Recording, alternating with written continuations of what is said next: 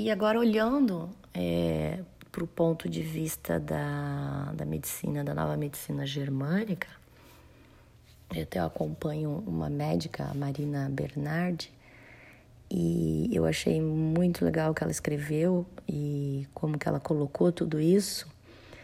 E, né, em primeiro lugar, a medicina, agora estão chamando a medicina a germânica Heilkund. É, eles falam que a epidemia, segundo a germânica, é, ele ocorre quando um grupo de pessoas experimenta os mesmos choques de conflito iguais ou similares na mesma época e é resolvido na mesma época, né? Então, olhando por esse lado deles, que eu acho interessante, eu já acho que, que, que isso é bem mais antigo, não é de agora, é uma repetição de um campo gigantesco aí, mas é muito interessante o que a, a germânica traz, porque ele está falando, ela, ela vem falando do que, que aconteceu lá em, Wuhan, na China, a cidade aonde começou o conflito, né? Então, assim, ele sempre fala onde começou o conflito, né? E qual é o choque de conflito. Então, começou nessa cidade, em Wuhan, na China, né? É, ela é a maior cidade da China Central, tem 11 milhões de pessoas morando lá, né? E, e o que, que acontece lá, né? para isso vir à tona lá, né? Então tem que olhar no tempo e ver o que, qual que é a história de, de Wuhan. Então, ela teve um conflito ali por volta de junho de 2019, que aumentou em julho do mesmo ano, né? É, então, desde 2007, ela, é, a China está colocando o aterro nessa área, né? Então está excedendo a capacidade da cidade.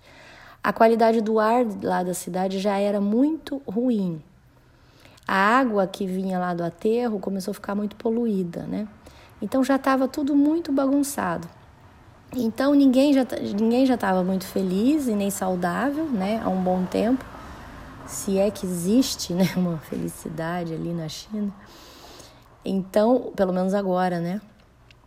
Então Além disso tudo que vinha acontecendo, o governo decidiu construir uma fábrica de incinera incineração de resíduos ali, né?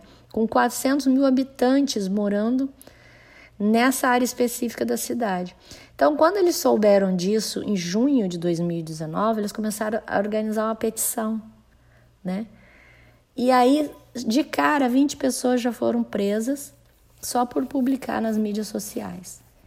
E aí começou um protesto contra essa fábrica de incineração. É, começou a ter uma ação espontânea da população local.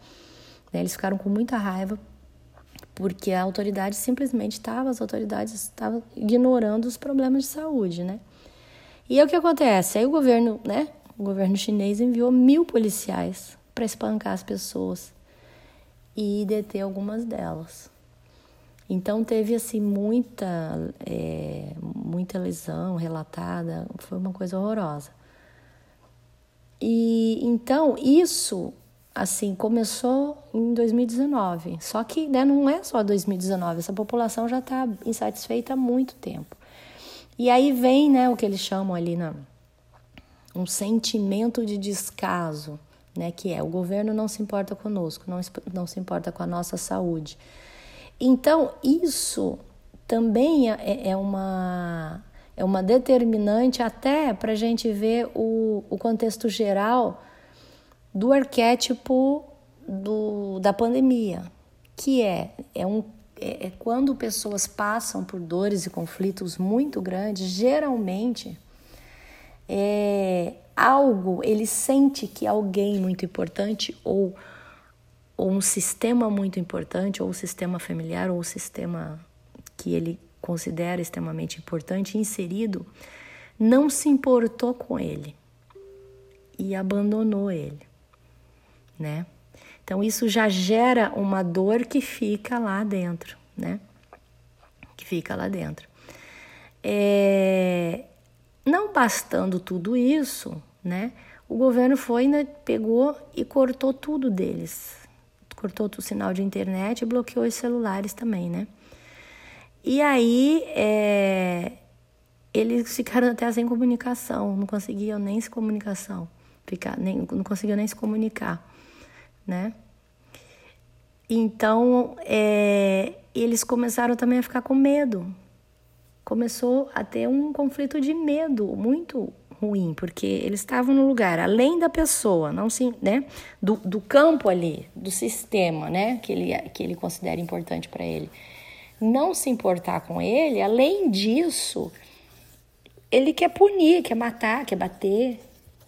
Então gerou um medo territorial, conflito de medo territorial muito grande, né? E aí eles vão dividindo dentro da o susto, o medo, né? E aí que nas mulheres ela somatiza dentro da germânica na mucosa da laringe e nos homens é nos brônquios, tá?